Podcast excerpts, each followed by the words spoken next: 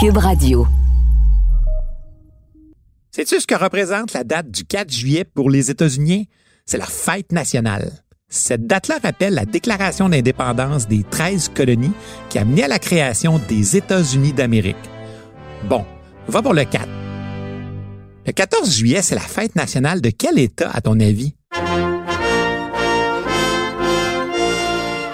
Ben oui, celle des Français. Cette date-là rappelle la prise de la Bastille de 1789, cette fameuse prison de Paris, symbole de l'oppression du pouvoir royal absolu. Alors ici au Canada, le 1er juillet, ça représente quoi à ton avis? Le jour des déménagements? Ben non. En fait, cette date-là, c'est celle de l'entrée en vigueur d'une loi britannique adoptée au Parlement de Westminster qui donnera naissance à notre cher pays, Rien de moins. D'ailleurs, sais-tu que le nom de notre beau grand pays a fait l'objet d'un vif débat il y a 150 ans? Il y avait toutes sortes de suggestions. Borrelia, Laurentide ou même Ephisga. Imagine, on se serait nommé les Aphisgains.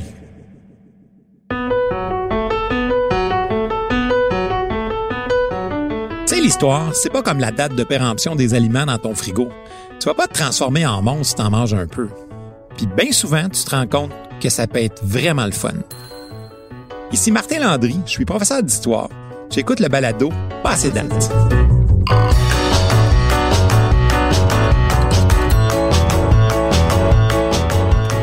Aujourd'hui, le thème de l'épisode est la naissance du Canada. Tous les pays célèbrent leur fête nationale en chantant leur hymne patriotique à grand renfort de drapeaux qui flottent. C'est une façon de souligner fièrement leur histoire, leur héritage, leur culture et ce qui les distingue des autres. Savais-tu que le Haut-Canada n'a été approuvé comme hymne national officiel qu'en 1967?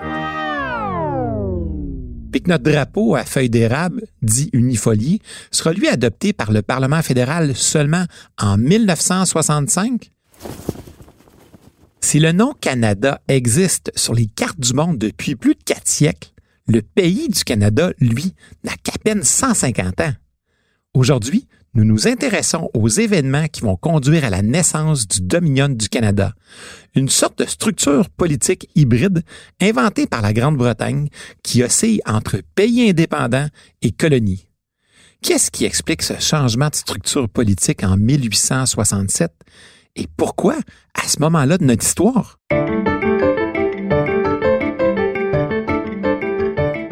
En 1840, le Parlement britannique adopte l'Acte d'Union, une nouvelle constitution qui fusionne les territoires du Haut et du Bas-Canada. Si l'objectif de cette nouvelle constitution est de résoudre des problèmes qui ont conduit aux révoltes de 1837-38, le but avoué, lui, est de mettre en état de minorité politique et éventuellement démographique les Canadiens francophones pour faciliter leur assimilation à la culture anglo-saxonne. Mais entre 1840 et 1867, des problèmes sur le plan politique, économique et territorial nuisent grandement au développement de la colonie du Canada uni. Ces enjeux qui freinent notre développement vont conduire à la création du Canada d'aujourd'hui. Au plan politique, au Canada uni, la situation est quelque peu chaotique depuis l'arrivée de nombreux partis politiques durant cette période. Par exemple, entre 1854 et 64, malgré des coalitions politiques, une dizaine de gouvernements succèdent au Canada uni. Ça, ça veut dire des élections à répétition. Imagine, il y a même un gouvernement qui n'a duré que trois jours. C'est dans ce contexte d'instabilité ministérielle qu'on entend de plus en plus parler d'une idée un peu folle, celle de créer une fédération de toutes les colonies britanniques d'Amérique du Nord, parce qu'il faut savoir qu'il y en a six. Oui, le Canada uni, mais aussi le Nouveau-Brunswick, la Nouvelle-Écosse, l'île du Prince-Édouard, Terre-Neuve et même à partir de 1858, la toute jeune Colombie-Britannique, fondée en réponse à la ruée vers l'or sur le fleuve Fraser. Les États-Unis, eux, n'en font pas partie. Ils sont indépendants à 100% de la Grande-Bretagne. Revenons au Canada uni. En 1864, George Brown, le chef du parti des Clear Grits du Haut-Canada, propose à Georges-Étienne Cartier, chef des conservateurs du Bas-Canada, et à Johnny MacDonald, chef du Parti conservateur du Haut-Canada, de constituer un gouvernement de coalition. Ces trois leaders vont s'entendre et travailler ensemble au projet d'union fédérale. Leur entente est connue sous le nom de Grande Coalition. Voilà une solution, au moins temporaire, au plan politique. Mais la situation économique, elle, est également vraiment difficile, particulièrement depuis 1866, année où les États-Unis n'ont pas renouvelé un accord de libre-échange appelé Traité de réciprocité. Cette entente économique, signée 12 ans avant, avait compensé pour la diminution du commerce avec la Grande-Bretagne et avait créé de nouveaux débouchés pour les produits canadiens. Pour de plus en plus de gens en Amérique du Nord britannique, le projet d'unir toutes les colonies au nord des États-Unis pour créer un vaste marché intérieur pourrait bien être la solution au ralentissement des exportations. Mais pour s'échanger des produits, ça prend un moyen de transport efficace. Et à l'époque, c'est sans conteste le chemin de fer la meilleure solution.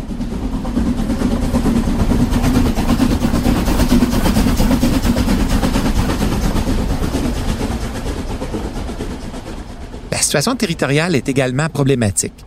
Depuis que les États-Unis sont en guerre civile, qu'on connaît aussi sous le nom de guerre de sécession, le Sud contre le Nord, le gouvernement américain menace d'envahir le Canada uni en mesure de représailles contre la Grande-Bretagne. Pourquoi? Principalement parce que les Britanniques faisaient du commerce avec les États rebelles du Sud. Pas de chance. Nous, les Canadiens, on se retrouve entre les deux. Puis la population ici, ben, elle a peur. On a tendance à l'oublier, mais depuis la conquête, le territoire du Canada est britannique. Nous étions donc des sujets de Sa Majesté la Reine Victoria. Puis qu'on se le dise, encore aujourd'hui, la présence de la couronne britannique est partout dans nos institutions. Of course, et même jusque sur vos billets de banque. Bon, revenons à notre histoire.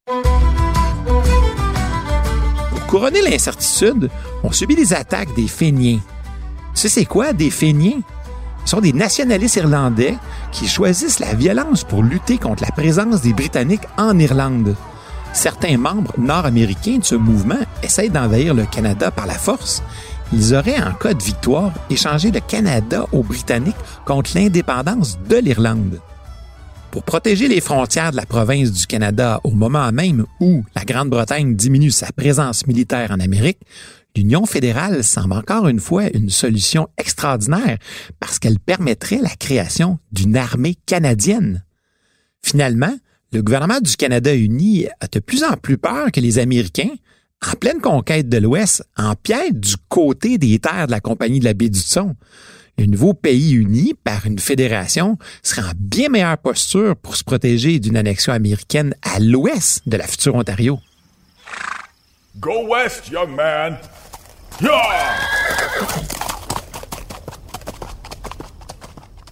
Maintenant, la question qui se pose, est-ce que toutes les colonies d'Amérique du Nord britannique voudront cette fédération?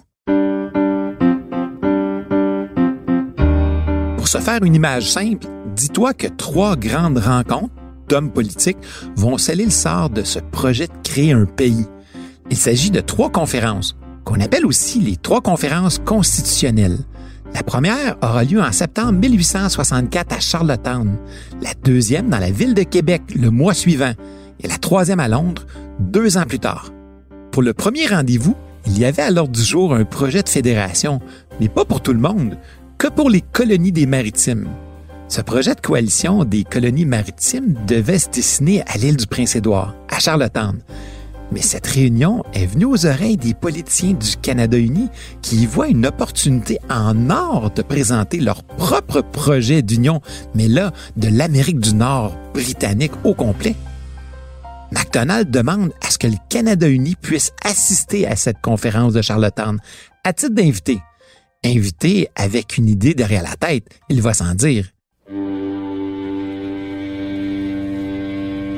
Les représentants du Canada uni s'embarquent à Québec sur le SS Queen Victoria et voguent à bord de ce prestigieux bateau à vapeur en direction de l'île du Prince-Édouard.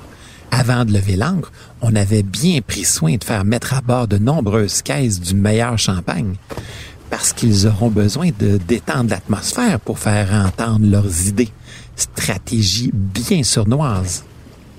Arrivés à destination, des représentants du Canada uni, dont McDonald, Cartier et Brown, vont demander à prendre la parole pour exposer leur propre projet.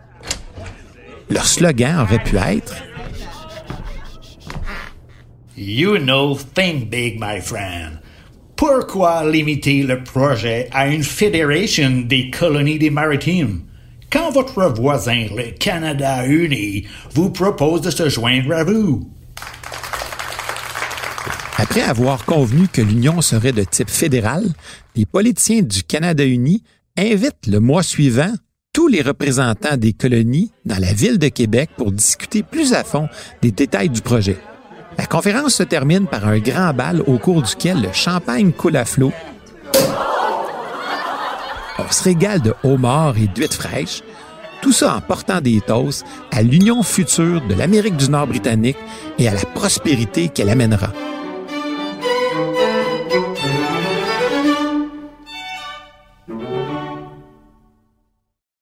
C'est dans la semaine du 10 octobre 1864 que se tient la conférence de Québec sous la présidence d'Étienne Pascal Taché, le premier ministre du Canada uni de l'époque. On profite de ce deuxième rendez-vous pour inviter la colonie de Terre-Neuve qui était absente à Charlottetown le mois précédent. Sur les 33 participants, seulement quatre francophones sont du groupe, dont le plus connu est Georges-Étienne Cartier. Parmi ceux qu'on appellera les pères de la Confédération, aucune femme ni autochtone ne sera invitée. À la fin de la conférence, 72 résolutions sont adoptées. Elles serviront de base à la loi britannique qui est à l'origine du Canada d'aujourd'hui, le fameux Acte d'Amérique du Nord britannique. Dans ce document, on précise la structure du futur système politique fédéral. À l'image de la Grande-Bretagne et des États-Unis, le Parlement sera constitué de deux chambres, qu'on appellera ici Chambre des communes et Sénat. C'est à la Chambre des communes Order. Order, please. que siégeront les députés fédéraux élus selon le principe du rep by pop si cher à George Brown. Rep by pop dans le sens de représentativité proportionnelle à la population. Si ta population est plus grosse sur un territoire donné, ben c'est normal que tu aies plus de députés au Parlement.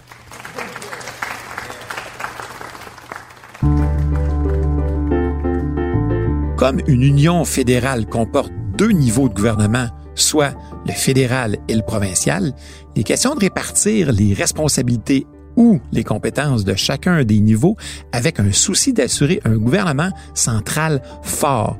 On précise aussi comment seront répartis les revenus, principalement les taxes, entre les deux paliers de gouvernement. Il ne faut pas oublier que pour développer un marché intérieur, il faut construire un chemin de fer reliant toutes les colonies. Il est donc convenu d'inscrire cet aspect dans les résolutions de Québec. Tu sais quoi? Le projet aurait bien pu ne pas voir le jour parce que les deux colonies insulaires, l'île de Terre-Neuve et l'île du Prince-Édouard, se retirent de l'aventure. Elles ne veulent tout simplement pas contribuer au financement du chemin de fer qui ne les touche pas directement et qui est à leurs yeux beaucoup trop coûteux.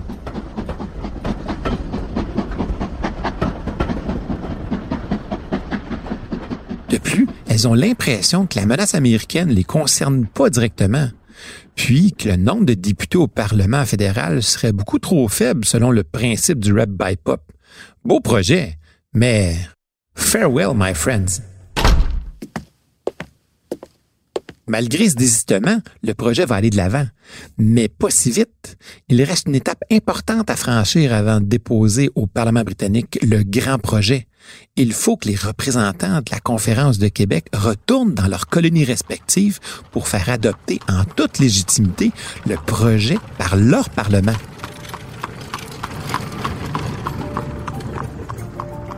Le projet pourrait-il dérailler?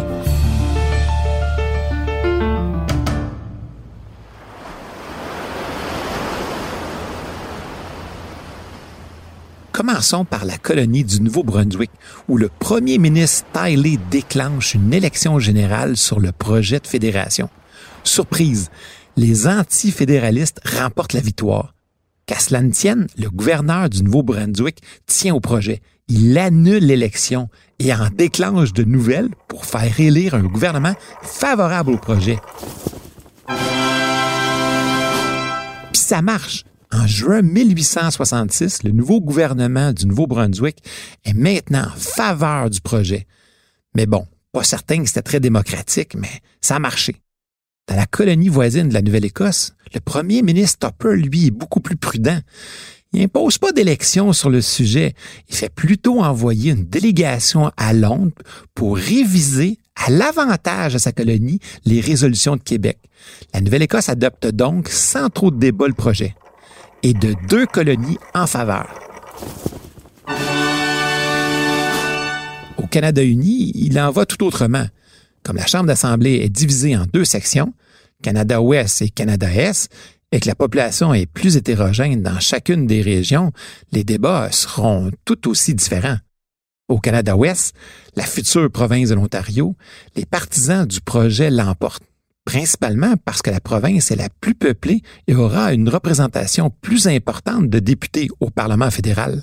Au Canada-Est, la future province de Québec, le débat est plus houleux parce que la population, majoritairement francophone, est elle-même divisée sur le projet. Deux adversaires politiques s'affrontent. Dans un coin, on retrouve le chef des conservateurs, Georges-Étienne Cartier, qui est favorable au projet.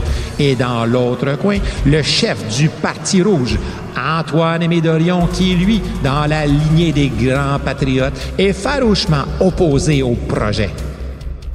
Le 10 mars 1865, après 39 jours de houleux débats, c'est par un vote que les députés du Canada uni se prononcent 91 voix pour le projet et 33 contre. Mais attention, chez les députés francophones, le résultat est révélateur de la division entre les deux clans. 26 pour et 22 contre. C'est vraiment serré. L'Union fédérale reçoit l'approbation du Parlement et permet à une délégation de trois colonies de partir vers l'Angleterre pour soumettre au Parlement britannique le projet canadien. C'est à l'automne de 1866, au Westminster Palace Hotel de Londres, que les représentants des colonies vont rédiger le texte final de notre future Constitution canadienne. Sais-tu que notre beau grand pays a bien failli s'appeler la Boréalie? Tu connais le sens du mot boréal? Ça veut dire au nord du globe terrestre. Il s'oppose à austral, qui veut dire le sud. Donc, il y aurait eu l'Australie dans l'hémisphère sud et la Boréalie au nord. Intéressant, non? Il y aura aussi plusieurs autres suggestions originales pour nommer notre pays, comme Albert Land, Britannia, Cabossia, Colonia, Hochelaga, Victoria Land et même Ephisga, qui tire son nom de l'acronyme des peuples fondateurs England, France, Irlande, Scotland, Germany, Aborigènes. Bon, finalement, en 1867, le choix s'arrête sur Dominion du Canada.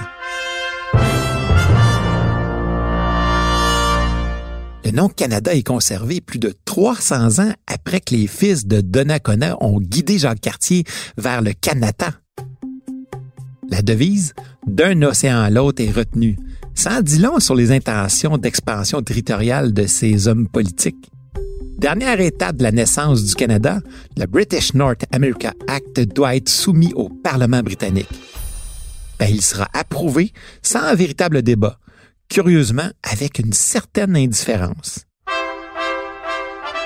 Deux mois plus tard, la reine Victoria sanctionne le projet de loi qui entrera en vigueur, devinez quand? Le 1er juillet 1867. De célébration ou de feu d'artifice pour souligner la naissance du pays. En fait, il faut dire que le Dominion du Canada qui vient de naître n'est pas tout à fait un pays indépendant, mais n'est pas non plus une colonie.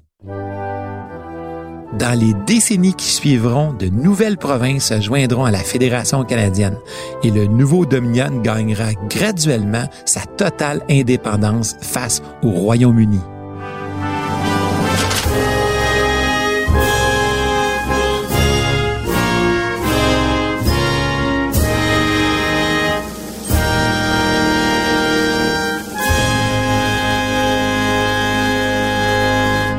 Mais ça, c'est une autre histoire.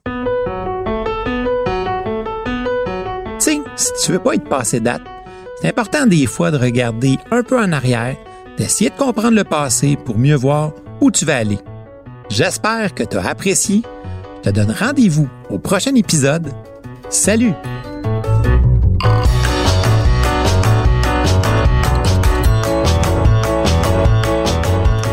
À l'animation, moi-même, Martin Landry.